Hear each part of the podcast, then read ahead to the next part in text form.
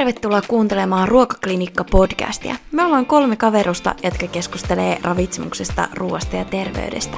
Muista seurata meitä myös Instagramissa, at ruokaklinikka. Mua niin ärsyttää, kun ihmiset laittaa banaaneja muovipusseihin kaupassa. Siis että ne punnitsee niinku sen ja laittaa vielä tarran sen muovipussin päälle ja Niin turhaa. Mm. Se on kyllä oikein, se on turhinta pussien käyttöä. Se on vähän silleen, että kumpa tässä hedelmässä olisi joku luonnostaan joku kuori tässä päällä, että ei tarvi sitä muovipussia. Hmm. Ja niinhän siinä on. Siinä on. Mutta joo, onko teillä tämmöistä ilmastoahdistusta? Siis joo. Siis tiedätkö, kun on ihmisiä, jotka ottaa sieltä takaa lihahyllystä, takaa etsii kaikista tuoreimman lihan. Minä? Mut siis, mulla on syy sille, koska me käydään kaupassa vaan ehkä keskimäärin kerran viikossa, niin sit kun ostat niinku pitkälle aikavälille, niin et sä voi ostaa semmoista tuotetta, mikä menee seuraavana päivänä vanhaksi, jos sä oot ajatellut tekemään, tekevänsä sen vasta viikonlopussa. Äh, niin joo. Mullakin, mulla on ollut semmoinen reilu vuosi semmoinen tosi kova ilmastoahdistus, ja mä oon yrittänyt niin koko ajan keksiä lisäkeinoja, niin kuin, että miten vähentää tätä, mutta silloin kun ollut torilla noissa vihanneskojuissa töissä, niin siellä mua ärsyttää, kun ihmiset etsii sitä hit, hiton täydellisintä tomaattia. Siinä ei saa olla niinku mitään vekkiä tai mitään. Ja sitten jos ne ei tykkää siitä, niin ne silleen pudottaa sen. Että niinku siihen tulee se kolhoja. huonoksi? No sehän menee nopeammin huonoksi. Toinen, omenathan on tosi herkkiä, niin ne, Mm. niiden toisten kovien omenoiden päälle niitä tiputtelee, ja nehän menee tosi huonoksi. Just se, että niinku se pitäisi olla semmoinen piirros täydellinen joka ikisen vihanneksen, vaikka vihanneksetkin ja hedelmät ovat samalla tavalla erilaisia kuin ihmisetkin. Hyvä pointti. Kaikki ovat yhtä arvokkaita. Joo, tämän takia mä ostan kaikki rumaat hedelmät ja vihannekset kaupasta.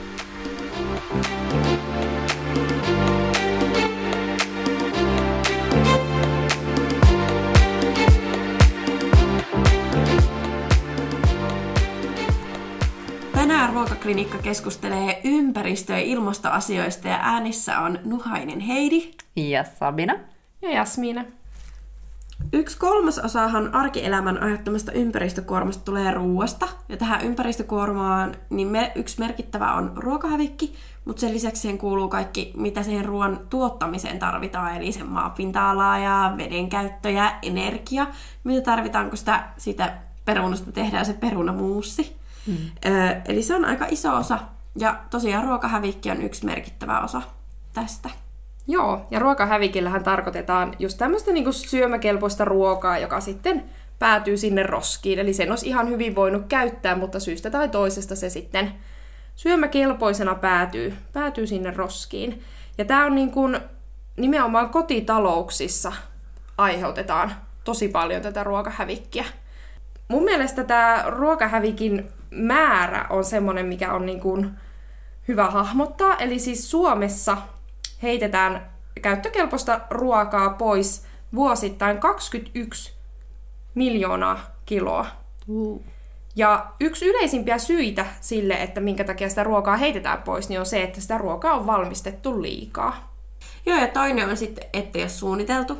Että on just ostettu liikaa, liian moneen tuota, ruoka, ruokalajiin niitä, ja sitten ei olekaan tullut syötyä. Taikka sitten ihan, että kyllästytään siihen ruokaa, heitetään pois, mm. tai ei muisteta käyttää. Kyllähän noi kuulostaa aika semmoiselta arkipäivän, arkipäivän ongelmilta vähän niin kuin ruoan suhteen. Mm, kyllä. Mm. Ja nämä on sitten onneksi semmoisia, mihin pystyy aika helposti vaikuttamaan. Niin. Etenkin kun se on niin kuin isoin kotitalouksilla, niin se kans tarkoittaa sitä, että meistä jokainen pystyy jotain tekemään asialle. Kyllä. Ja se on ehkä semmoinen konkreettinen asia, minkä myös näkee siitä biojäteastian täyttymisestä, että millä se täyttyy. Että onko se Niin. niillä oikeilla jätteillä, eli vaikka sillä kahvin suodatipusseilla vai onks, ja hedelmien kuorilla, vai onko siellä sitten ihan sitä syömäkelpoista ruokaa. Mm. Joo, ja yksi tosi tärkeä niin kuin näkökulma tähän on myös se raha. Eli tietysti toivottavasti ihmiset niin kuin motivoituu myös siitä ympäristön suojelemisesta, mutta kyllä myös se raha varmaan monia motivoi siinä, että minkä takia sitten haluaa ehkä kiinnittää huomiota tätä, tähän ruokahävikin vähentämiseen. Ja sitähän on tälle arvioitu, että noin 125 euroa maksaa jokaiselle kuluttajalle keskimäärin tämä roskiin heitetty ruoka. Siis on kyllä aika paljon. Jos Joo. miettii vaikka tämmöisen perusopiskelijan budjettia, niin 125 on aika paljon. Mm. Joo, 100, 125 eurolla saa oikeasti jonkun ison tarpeellisen jutun tai sille syö useamman viikon. Niin, Kyllä, Niin. joo. Mietin, että kuinka monta kertaa sillä söisi esimerkiksi opiskelija ravintolassa. Totta. Lasketaan. Eli ö, yleensähän opiskelijaruoan hinta on 2,60 euroa tai se opiskelijalounaan, niin 125 euroa, kun jaetaan kahdella eurolla 60 sentillä, niin tällä summalla saa 48,08 opiskelijaa. Eli melkein niin kuin 50 opiskelijalounasta Aika kova. Joo, yli kuukauden. joo, kyllä. Siinä on melkein niin kuin, no on siinä kahden kuukauden ruuat, koska Kyllä. Niinhän siinä on jo. Herregud. Eli se on aika iso määrä. että Kiloissahan se on, mä näin jostain luin, että 20-30 kiloa ruokaa syömäkelpoista heitetään kotitalouksissa per henkilö pois keskimäärin. To, kyllähän se vuoden ajalle, niin eihän se toisaalta ole niin viikkotasolla iso, mutta niin kuin, tälleen kun koostaa, näkee se isommassa mittakaavassa, niin onhan se aika paljon. Mm. Joo, ja sitten jos tätä ruokahävikkiä skaalaa vielä tälleen globaalisti, niin löysin tämmöisiä aika hurjia lukuja, että niinku globaalisti tuotetusta ruoasta jää vuosittain käyttämättä seuraavia lukuja. Ja jos mietitään esimerkiksi lihaa, niin lihasta 20 prosenttia. Ja sen jos muuttaa lehmiksi, niin se tarkoittaa 75 miljoonaa lehmää Voi moro. ja siis tämähän on tietysti tarkoitettu se, että se lehmä on niin kuin tuotettu tai se on kasvatettu lihaksi ja siihen on kulunut niin kuin luonnonvaroja niin. ja sitten toisaalta se, se on vähän niin kuin ollut ihan turhaa kaikki. Kyllä, Aika ja vaikka kasvissyöjä olenkin, niin kyllä minusta tuntuu aika kurjalta, että se eläin on kasvatettu. Silloin sun pitäisi just tuntea. tai, tai, tai tuntuu pahalta, että se eläin on kasvatettu lihaksi, mutta sitä ei syödäkään. Mm. Joo, ja sitten taas jos niin kuin esim. hedelmistä ja vihanneksista ottaa esimerkiksi esimerkin, niin 45 prosenttia hedelmistä ja vihanneksista jää vuosittain käyttämättä. Ja jos se muuttaa omeniksi, niin se on 3,7 biljoonaa, biljoonaa omenaa. Paljon se on, onko se miljoona miljoonaa vai? Joo, mun Joo. mielestä. Mutta tossahan tulee tuossa kasvis- ja hedelmäasioissa se, että kun just näitä kaupat ei ota näitä rumia porkkanoita, tai siis mitä just sanoin tuossa aikaisemmin, että kun eihän ne kaikki kasvikset ole täydellisiä, niin niitä jää röykkiöittäin tuonne viljelijöille muille, kun kukaan ei vaan ota niitä myyntiin. Eli niin kuin ihmisten pitäisi myös rohkeammin ostaa, ei niitä ihan mm. täydellisiä niin kuin kasvikunnan tuotteita. Ja se on kyllä jännä, siis, jännä ilmiö, että, se, että niin kuin meillä on joku tietty kuva jostain kasviksesta tai hedelmästä ja sitten sen pitää olla vähän just tismalleen semmoinen. Just joku vaikka omena, se pitää olla tismalleen pyöreä tai tismalleen punainen. Niin, tai sitten siinä on varmaan aika paljon myös ajatus se, että jos siinä on pienikin kolhu, niin se olisi niinku koko, vaikka omenassa niin. pienikin kolhu, niin se koko omena olisi pilalla. Vaikka mm. oikeasti riittäisi, että sä poistaisit vaan sen pienen kohdan siitä, mm. ja se koko muu hedelmä on käytössä. Niin, ja kyllä se toisaalta sillä lailla ymmärtää, että jos miettii, että sulla on niin iso kasa jotain tiettyä kasvista, niin onhan se aika luonnollista, että sä otat sieltä sen hienoimman näköisen. Kyllä. Ja mä katsoin, ö, en ole varma näkyykö sitä Ylellä vielä, mutta oli tämmöinen ruotsalainen dokumenttisarja just tästä ruokahävikistä. Niin siinä siitä verrattiin, että minkä takia ihmiset etsii niitä täydellisiä. Niin se on tavallaan sitä meidän evolutiivista keräilijävaistoa. Mm. Eli silloin on etitty niitä syömäkelpoisia. Mutta tavallaan nyt sitä syömäkelpoista on enemmän, niin meillä siellä hedelmähyllyllä se valikoiminen on tosi luontaista. Niin. Joo, ja tässä kohtaa ehkä tulisikin sitten niinku se tietoisuus. Että toisaalta onhan meillä tämmöisiä vähän niinku vaistomaisia käyttäytymismalleja, mm. mutta sitten jos me saadaan tietoisuutta siihen, niin me pystytään vaikuttaa siihen omaan käyttäytymiseen, jos me tiedetään, että okei, mä ehkä vaistomaisesti valitsisin ton täydellisimmän, mutta se ei tarkoita, että ei nämä muut olisi ihan yhtä hyviä. Mm, totta.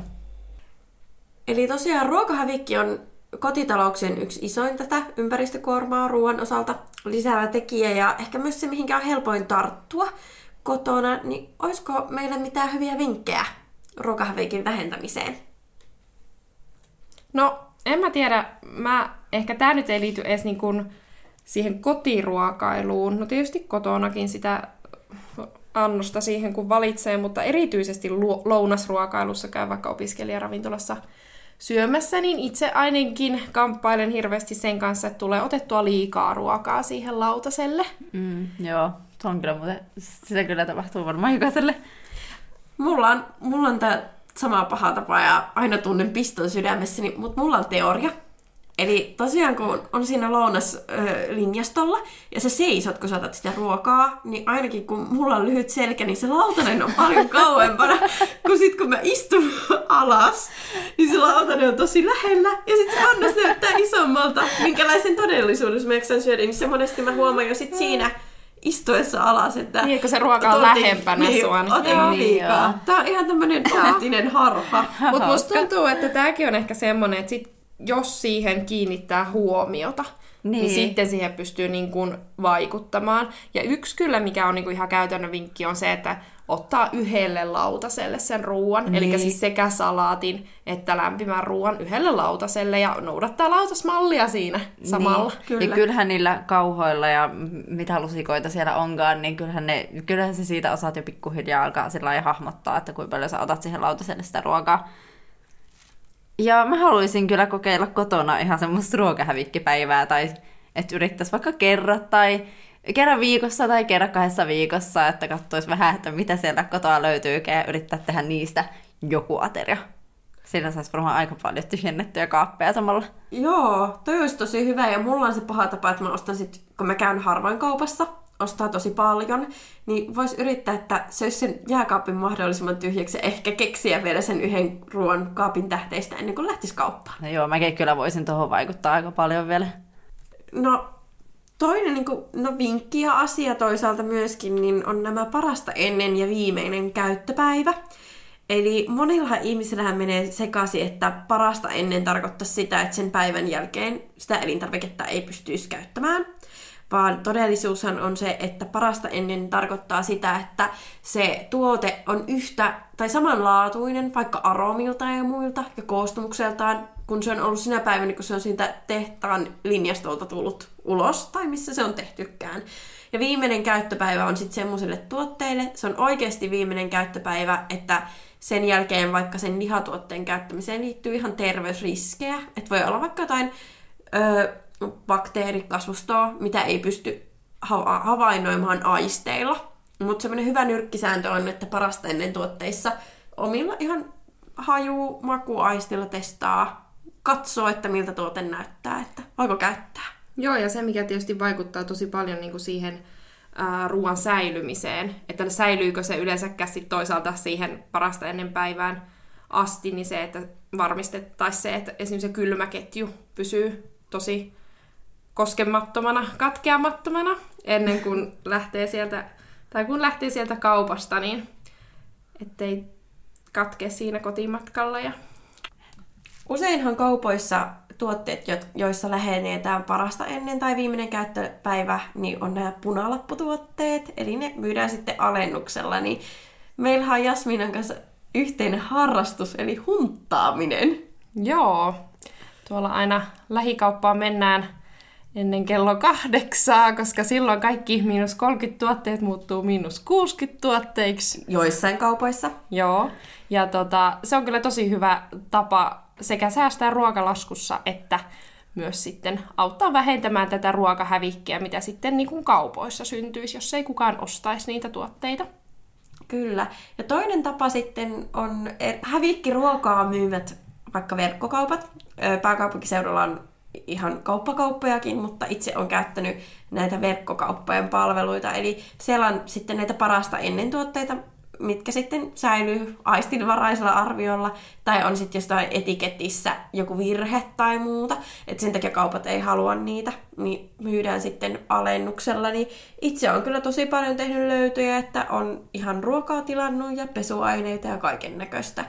Ja mulle tulee hyvä mieli, kun mä säästän sitä ruokahävikkiä sitä kautta, mutta mä saan myös sellaisia tuotteita, mitä mä oikeastikin käytän niin kotiin. Joo, ja toisaalta siinä myös tulee ehkä kokeiltua vähän erilaisiakin tuotteita, mitä ei muuten tulisi ostettua, niin sitten kun näkee, että on alennuksessa, niin lähtee kokeilemaan. Kyllä, mutta tässä on myös se huono puoli, että sit kun se tulee se perus nettishoppailu-ilmiö, eli sä otat tosi paljon niitä tuotteita ja semmoisiakin, mitä sä et sit käytä, että tässä on vähän riskinä, että tilaa liikaa tai liian usein, ja sitten ne jää samalla tavalla käyttämättä kaappiin ja lopulta päätyy roskikseen tai muualle, niin mä yhdessä vaiheessa tilasin tosi paljon, niin nyt mulla on pieni tauko tässä, että käyttäisin oikeasti ne tuotteet, mitä mä oon ostanut sieltä, niin loppuun.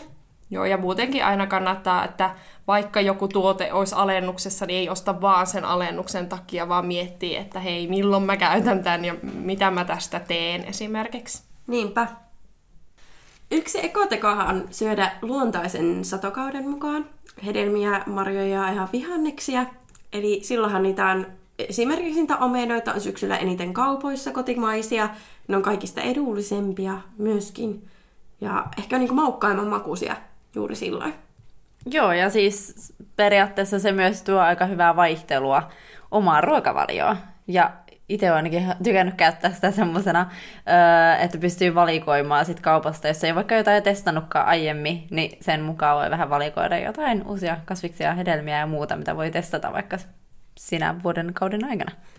Joo, ja se on aika kiva, että kaupoissa nykyään on niin kuin merkattu näitä ja on, saattaa olla vaikka joku reseptikin vielä siinä vieressä, että Joo. on tehty helpoksi.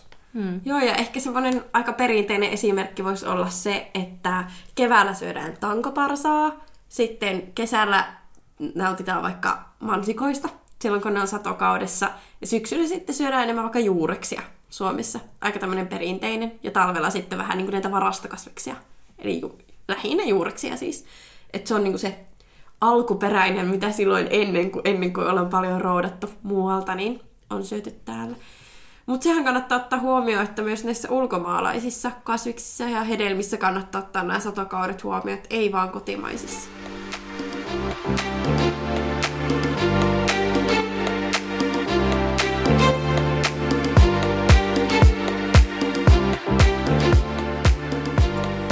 Vuoden 2019 alussa julkaistiin The Eat Lancet-komission tutkimus, jonka määrittelemien ruokavaliosuositusten mukaisesti voidaan taata terveellinen ruokavalio koko maapallon kasvavalle väestölle siten, että maapallon resurssit riittää. Samalla ruokavalio hillitsisi ruoantuotannon osalta ilmaston lämpenemistä. Tutkimus kiinnittää ruokavalion lisäksi huomiota ruoantuotantoon ja ruokahävikkiin. Tästä ruokavaliosta on käytetty vapaata mennystä planetaarinen ruokavalio, mitä me nyt myös käytetään. Ja käytännössä tämä tarkoittaa sitä, että lihan ja muun, muiden eläinkunnan tuotteiden käyttömäärää vähennetään rajusti nykyisestä tai jopa ravitsemussuositusten määristä. Ja ruokavalion pohjana tavallaan toimii vihannekset, hedelmät ja täysjyväviljatuotteet. Joo, ja pähkinöiden määrä muistaakseni oli kanssa. Että Kyllä, pitäisi... pähkinät ja palkokasvit lisänä myös. Joo, ja sitten niin kun, periaatteessahan tämä on hyvinkin niin kun, samansuuntaisia niin kuin suosituksia, mitä niin kuin ravitsemussuosituksissa on, mutta ehkä vielä enemmän rajoitettu, tai ei ehkä, vaan on enemmän rajoitettu näitä eläinperäisiä tuotteita. Että esimerkiksi punaista lihaahan suomalaisissa ravitsemussuosituksissa suositellaan enintään se 500 grammaa viikossa, mutta tässä sitten mennään semmoisen yksi annos punaista lihaa viikossa. Ei ollut ilmeisesti niin kuin mitään tämmöistä grammamäärää tarkalleen sanottu, mutta joka niin kuin yhdellä aterialla maksimissaan olisi sitä punaista lihaa. Ja sitten muita tämmöisiä esimerkiksi vaaleita lihaa, kalaa, kananmunaa, muutama annos viikossa. Mutta se selvästi olisi niin kuin kasvispainotteinen. Kyllä, ja miten tämä lautasella näkyisi, niin ehkä meidän tälle proteiinibuumin jälkeiselle elämälle tosi merkittävä ero. Eli puolet lautasesta olisi kasviksia ja hedelmiä, ja totta kai suomalaista näkökulmasta marjoja aina näissä ö, kansainvälisissä tutkimuksissa marjat sisällytetään siis hedelmiin. Ja sitten yksi kolmas osa olisi täysjyväviljaa. Eli sille jäisi aika pieni osa sen puolikkaan kasvisannoksen ja yhden kolmasosan jälkeen täysjyväviljaa, niin sille, niille palkokasvajille ja eläinkunnan tuotteille – Joo, ja tässä voi tietysti jollain tulla ajatus, että no mistä me sitten saadaan sitä proteiinia, mutta kyllähän niin kuin esimerkiksi täysjyväviljoissa ja kasviksissakin on tiettyjä määriä proteiineja, että kyllä sitä sieltäkin sitten saadaan.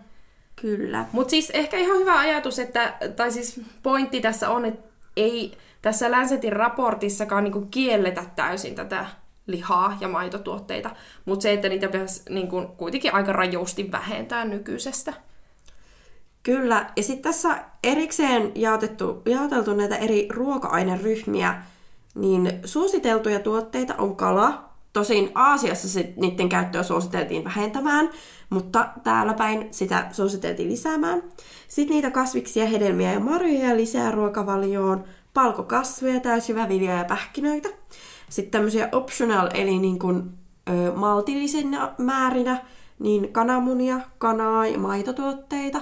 Taisi vilahtaa semmoinen luku kuin 250 grammaa per vuo, päivä maitotuotteita, eli käytännössä lasillinen maitoa, jos ajateltaisiin ihan määränä. Ja sitten rajoitettaisiin punaisen lihan käyttöä. Joo. Ja toisaalta jos miettii sit niin kuin käytännössä, niin kyllä ehkä se eka steppi voisi olla, että päästäisiin nyt ees sinne niin kuin suomalaisten ravitsemussuositusten tasolle, esimerkiksi siinä punaisen lihan kulutuksessa. Mutta tämä voisi olla sitten semmoinen niin kuin päämäärä vielä siellä. Niin se olisi kyllä aika iso muutos jo päästä sinne ravitsemussuositusten ö, suosittelemalle tasolle. Niin, niin kuin väestön tasolla. Että varmasti mm. niin kuin tietysti on ihmisiä, ketkä on jo nyt vegaaneja, ei käytä ollenkaan mitään eläinperäistä. Ja tietysti niin kuin vegaaniruokavalio olisi ihan niin kuin se kaikkein ympäristöystävällisin. Mm. Tietysti riippuu aina, miten se mut, koostetaan. Mut mutta se ei ole tämmöisellä niin kuin kan, niin kuin maailman tasolla tai edes Suomen tasolla tai minkään muun ta- maan tasolla mitenkään realistista. Näinpä. Mutta oli aika yllättävää. Mä itse asiassa silloin, kun tämä tuli alkuvuodesta, niin omaan blogiini tein semmoisen postauksen tästä aiheesta. Vähän vertasin mun omaa kasvisruokavaliota, mihin siis kuuluu maitotuotteet, kananmuna ja kalaa, mutta ei ollut kalapäivä sinä päivänä kootiin. Niin itse asiassa ei kovin kauas mulla se oma ruokavalio jäänyt. Siinä oli ihan perus joku kasviskeitto ja muistaakseni joku ö, niin kuin kastiketyyppinen toinen pääruoka. Mutta niin maitotuotteiden osuus mulla oli isompi kuin suositeltu, mutta toisaalta mulla ei sit ole niitä nautaa tai kanaa käytössä. Et ei toi mahdoton ole, mutta kyllä sinne pitäisi olla tosi tiukka, että toi olisi mahdollista saavuttaa. Joo. Ja kyllähän se niinku, just esimerkiksi nauta, niin eikö se ole niinku pahin kaikista silleen, että jos senkin, senkin käyttöä sitten vähentää vaikka sieltä ruokavaliosta, niin on jo iso merkitys. Mm. Ja yleisesti niin kuin punainen liha on ehkä se, se mihin niin kuin voisi ensimmäisenä kiinnittää huomiota. Kyllä. Hyvä, että on tämmöinen olemassa ja vähän, että mihinkä ottaa näkökulmaa. Mutta tosiaan ensin voisi lähteä vähän pienemmistä stepeistä liikkeelle. Ei ehkä ihan heti alkuun tarvii niin kuin henkilökohtaisesti, ellei halua, niin lähteä tämmöistä suosi, niin kuin käyttämään tämmöistä ruokavaliota. Ja sitten jos muutenkin mietitään terveyden kannalta, niin tämmöinen ympäristöystävällinen ruokavalio on myös terveyttä edistävä ruokavalio aika pitkälti. Että jos ihmiset muuttaa sitä ruokavaliota sinne suositusten suuntaan, niin se muuttuisi myös sitten ympäristön kannalta kestävämmäksi. Tässähän voisi motivaation lähteenä käyttää joko sitä, että kumpi tuntuu itselle tärkeimmältä, se, että se ruokavalio olisi ympäristöystävällisempi nykyisestä tai terveyttä edistävämpi tai sitten jopa molempia. Tähän olisi aika hyvä motivaation lähde. Hmm, siinä saa vähän niin kuin kaksi kärpästä yhdellä iskulla. Sitten tosiaan voidaan miettiä niin kuin ruokavalion tasolla tätä, mi- miten ympäristöystävällinen on tai yksittäisen ruoka-aineen. Niin tämä hiilijalanjälkihän on aika semmoinen kaikkien tuntema. Aika pitkään on käytössä ollut termi. Ja sitten on nyt tullut tämmöisiin, että elintarvikkeilla on tämmöisiä hiilidioksidi-ekvivalentteja, eli tämmöisiä CO2 EKV-merkintöjä. Eli tämähän tarkoittaa siis, että miten, tai sillä mitataan niitä eri kasvihuonekaasupäästöjen vaikutusta, ja sitä verrataan siihen hiilidioksidiin, että niitä voitaisiin vähän vertailla keskenään. Ja tätä merkintää on ilmestynyt joihinkin elintarvikkeisiin nykyään. Oletteko te huomannut? Joo, mä oon kyllä jossain nähnyt, mutta mä en kyllä yhtään muista, että missä ne on ollut. Joo, mä oon huomannut, mutta sitten se, mikä tekee siitä hankalaa, että jos yhdessä tuotteessa on kun sit sä et voi oikein verrata, jos ei missään muussa niin. vastaavassa tuotteessa ole, niin sulla ei mitään vertailukohtaa. Joo, Joo. Tämä on ehkä ainut niin kuin merkintä, millä voi edes verrata tätä ympäristöystävällisyyttä muuten kuin sille, että tiedät, että juusto on nyt ympäristölle pahempi kuin maito, kun sitä on käsitelty mm. enemmän ja siinä, on, siinä juustokilossa on enemmän sitä maitoa suhteessa kiloon maitoa. Toi olisi aika hyvä semmoinen seuraava Euroopan unionin määräys, että laitetaan kaikkiin tuotteisiin tommonen. Kyllä. Mutta mm. ilmeisesti tuossa on sitten se hankaluus, että toi on, vähän niin kuin mäkin selitin ton aika hankalasti, eli toi on tosi vaikea määrittää, ja sitä ei ole ehkä tutkittu, ja kaikista elintarvikkeista ei ole tutkittu, koska toi ottaa minun käsityksen mukaan valmistuksen, tai sen tuotannon ja sen, vaikka jos on vaikka valmisruoka, niin siihen valmisruokaan kulutetun kaikki energian ja muun. Lisäksi sitten vaikka sen pakkausmateriaalin niin kuin hävittämisen tai kierrättämisen. Niin, niin kaikki joo. kulut. Ja tuossa voisi kuvitella, että silloin aika hankala tuommoisilla määrityksillä sitten niin kuin vertailla aineenkaan tälleen niin kuin tuoteryhmien väleillä. Että mm. ehkä niin kuin vastaavia tuotteita pystyisi vertaamaan, mutta sitten kun niin kuin kaikki muut tämmöiset ympäristötekijät on niin erilaisia, jos puhutaan ihan eri tuotteista, että olisiko sitten joku semmoinen, ne saisi jonkun arvosanan ja niin. semmoinen, että se olisi niin kuin tosi selkeä se määritelmä jotenkin. Joku värimittari, vihreitä joo, ja punaisia. Joo. se, ei, en mä ehkä kaipaisi kuluttajana semmoista eksaktia lukua, mm. vaan semmoinen, että mä saisin vähän käsitystä, että onko tämä nyt tämän hiilidioksidin tai kasvihuonekaasupäästöjen kannalta hyvä vai huono valinta. Joo, Joo ihan vaikka vois... hymynaama. Niinpä. Joo, hei toi olisi siis semmoinen simppeli, että ei periaatteessa tehdä mistään myöskään pahaa tuotetta. Niin. Vähän niin kuin sillä, että hän... Se no surunaama siellä... aika paha. Niin. No, niin. Että siellä olisi sitten vaan niin kuin se hyvä, mutta ei ehkä se paha. Niin. Mm. Tähän saisi joku kehitellä jonkun hyvän systeemin. Olisi kyllä ihanaa. Ja se, se varmaan siis motivoisi monta niin tuottajaakin ehkä parantamaan sitä omaa, oman tuotteen valmistusta, jos siihen voi vaikuttaa. Niin, Niinpä. kyllä. Ja kyllähän, niin kuin, jos miettii, niin näissä ruokatuotteissa on hirveästi kaikkia erilaisia. On reilun kaupan merkkejä tai sitten on niin kuin tämmöisiä niin kuin tuotantoon liittyviä merkkejä, että onko Suomessa tuotettu tai mm. onko luomu. Niin olisiko tämä nyt sitten tietysti yksi merkki vielä niiden kaikkien lisäksi, mutta tämä voisi olla ehkä semmoinen vähän niin kuin kokoava, että se olisi sitten semmoinen niin kuin ottaa monta asiaa huomioon. Kyllä.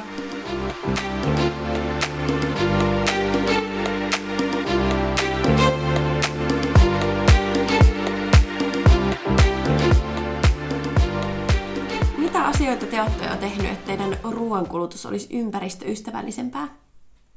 Öö, no, mä ainakin alkanut tekemään sillä että kun mun on muutenkin yrittänyt vähentää lihankulutusta, mutta sitten on tehnyt myös sen, että jos mä meinaan ostaa lihaa, niin mä ostan sen vaan siinä vaiheessa, jos on siellä semmoisella miinus 30 tarrolla.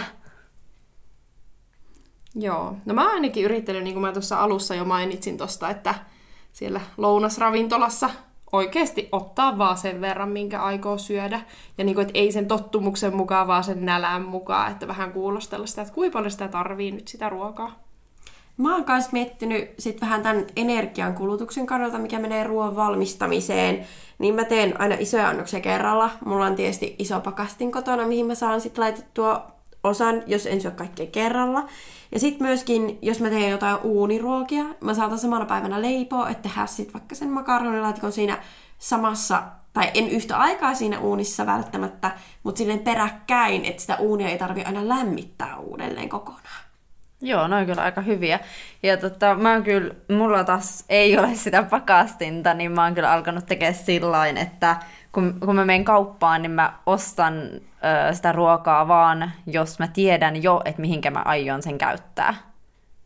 Joo, ja toi, toi on kyllä tosi hyvä, tai siihen kannattaa käyttää, käyttää sitä ajatusta. Ja yksi, minkä mä oon huomannut niin esimerkkinä, että mitä monet tekee, että jos keittää vaikka kahvia, niin sit, vaikka sä halusit juoda vaan sen yhden kupillisen, niin sä keität koko pannun. Ja siis kahviahan on oikeasti mitä niin kuin tosi paljon heitetään pois. Ja tämä on mun mielestä niinku semmoinen, mihin kannattaa kyllä kans kiinnittää huomioon, että ei pelkkä se ruoka, vaan myös se juoma. Mm, totta. Kyllä. Sitten kans, mitä ei ehkä monesti tule ajateltua, niin jos tekee jotain re- uudesta reseptistä ruokaa tai jostain tutustakin, niin jos kaapin pohjalta löytyy vaikka nahistunut kukkakaali, niin sitähän voi, sitähän voi käyttää siihen reseptiin, vaikka sitä ei luekaan siinä, jos se vaan sopii. Eli kannattaa aina vähän sillä silmällä katsoa jääkaappia, ja toisinpäin taas, että jos kokeilee jotain uutta reseptiä ja siinä on vaikka jotain maustetahnaa tai muuta semmoista, mitä sun pitäisi ostaa purkki, mikä ei mene kerralla siihen reseptiin, mutta se et ole varma, tulisiko sitä kaikkea käytettyä, niin kyllähän sen aina voi jättää siitä reseptistä pois. Ehkä korvata jollain muulla, mitä sulla on jo valmiiksi, tai ihan kokonaan jättää. Toi vaatisi kyllä mulla harjoitusta. Mä oon niin reseptien orja. Siis mä en osaa yhtään soveltaa. Toi vaatisi varmaan niinku, kokemuksen myötä tulee sit sitä varmuutta. Mulla on ehkä toisinpäin nykyään, että mä harvoin teen täysin reseptin mukaan, mutta mä kokkaan niin paljon, että ehkä mä sit muunnan niitä aina omiin mieltymyksiinkin. Tulee tehtyä tätä mun vinkkiä aina sitten samalla. Joo, ja se, sekin, että kun vilkaisee siihen jääkaappiin jo ennen kuin päättää, että mitä tekee, niin sit voi vähän niin kuin katsoa, että jos siellä on sen ahistunut öö, mikä kukkakaali, niin miettiä, että mitä mä siitä tekisin. Ja sitten mene ehkä kauppaan ostaa ne loput, mitä sä tarvitset. Kyllä. Joo, ja tähän on olemassa myös ihan netissä tämmöisiä niin kuin sivustoja, missä sä voit niin kuin syöttää sen elintarvikkeen nimeen tai useammankin nimeen, ja se antaa sulle ehdotuksen, mitä sä voisit tehdä just Ai näistä. jaa, en Joo. kuullutkaan. No mä tähän nyt vasta tutustuin, ja tämä menee kyllä ainakin itsellä käyttöön. Oi, sun tää näyttää mullekin, ja mä yritän varmaan jakaakin toi jossain. Joo. Yksi, mikä on kyllä tosi haastava tässä niin kuin hävikkiruuan vähentämisessä on se, että jos sulla on niin kuin erikseen se opiskelupaikkakunta ja sitten sulla on niin kuin kotipaikkakunta, ja sä vaikka käyt joka viikon loppu siellä sun kotipaikkakunnalla, niin se asettaa kyllä aika paljon haasteita siihen, että osaat ostaa ruokaa just sille yhdelle viikolle. Ja se on kyllä aika hankala tietää, että pystyykö se just sen päivää ennen tai just sinä päivänä, niin syödä sen jääkaapin loppuun. Niinpä, koska varsinkin jos kuljet jollain julkisilla, niin etpä sä nyt oikein mitään maitopurkkeja siellä kannan mukana. Mm. Mulla on kyllä siis semmoinen, että mä huomaan aina tekeväni enemmän sitä ruokaa kuin mitä mä itse asiassa ehdin syödä. Ja sitten kun mulla ei tosiaan ole sitä pakastinta, niin se on vähän ongelmallista, kun ne sitten jää sinne.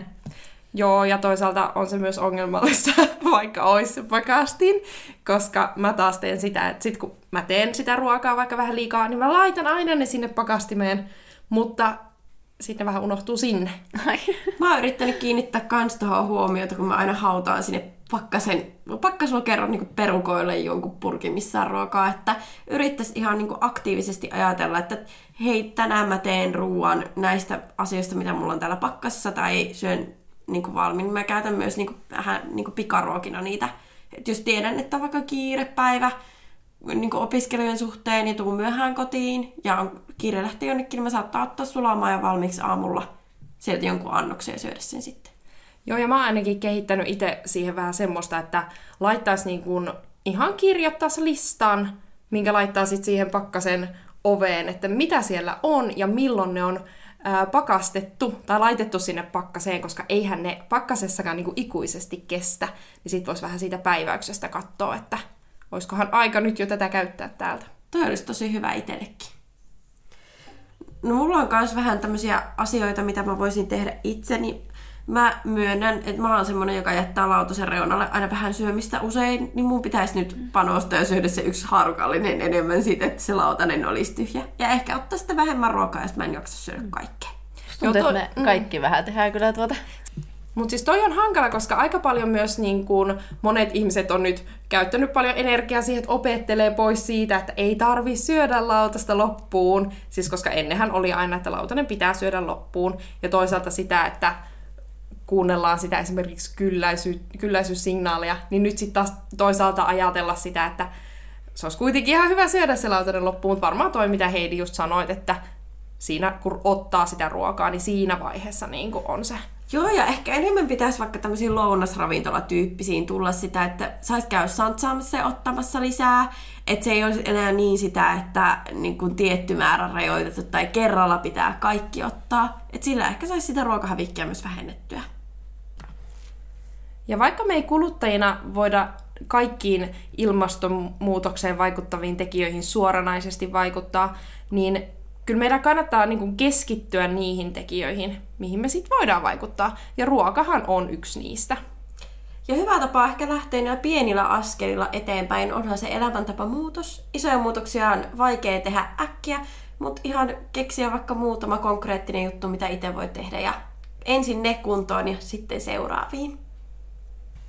Ruokaklinikalla onkin toiveena, että vaikka Suomi on pieni maa globaalissa mittakaavassa, niin me toivotaan, että me voitaisiin olla esimerkillisiä ja viedä myös meidän omaa osaamista muualle. Meillä on tosi mahtava jätehuolto sekä vesitalous täällä, vaikka meillä on tosi pitkät välimatkat ja aina ollut haasteita tämän meidän ilmaston eli vuoden ajanvaihteluiden suhteen.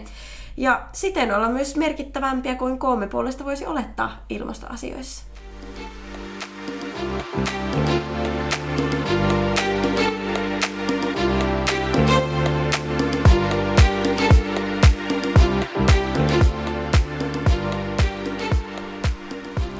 right. Ja tänään taas maistellaan. No niin, tytöt. Siinä on lautane. Joo. Vinkki ei kannata ottaa isoa palaa, tai siis ei kannata purastaa isoa palaa. Siis tämä tuntuu, tämä on tämmöinen niinku ku, kuutiomainen, neliskanttinen juttu. Tämä on vähän tämmöinen niinku suklaapala. Oispa. Tämä tuoksuu aika pähkinäiseltä. Siis Snickers tulee siis hajusta mieleen. Maapähkinä. Tää on mun reeni, kun mä söin tää. Onko tää joku uusi suklaa? Mut ei suklaa. Siis semmonen perinteinen. Vois olla. No, Miksi mulle tulee mieleen joku viinernukaa? Mut ei sen makuinen, mm. mut rakenne. pa- maapähkinä. Joku, mutta ei tää niinku suklaa. No on tässä varmaan suklaata, mutta tässä on joku tämmönen... Ei tää niinku keksi suklaata mutta joku tämmönen... Tiedätteköhän te edes, jos te avatte silmät? Ette varmaan. Ei! Mitä tää on? Ei tää oo on- halvaa. No on. No. En mäkään. Mäkään. Se on niinku tahinia. Niin, eli sesamisiemeni Niin. tahnaa. Kyllä. Ja tässä oli vielä joku, mä luulin ottaneeni, jotta nyt tuossa on hyvä. kaakao. Ota lisää. Niin toi on niinku kaakao halva. Kiitos kun kuuntelit meidän tämänkertaisen jakson. Meidän Instagramista at ruokaklinikka löytyy lisätietoa aiheesta. Ja ensi viikollahan vietetään hävikkiviikkoa ja myös meidän Instagramissa löytyy tuolloin aiheeseen liittyvää asiaa. Uusi jakso julkaistaan aina joka toinen keskiviikko ja seuraavalla kerralla taas uuden aiheen parissa.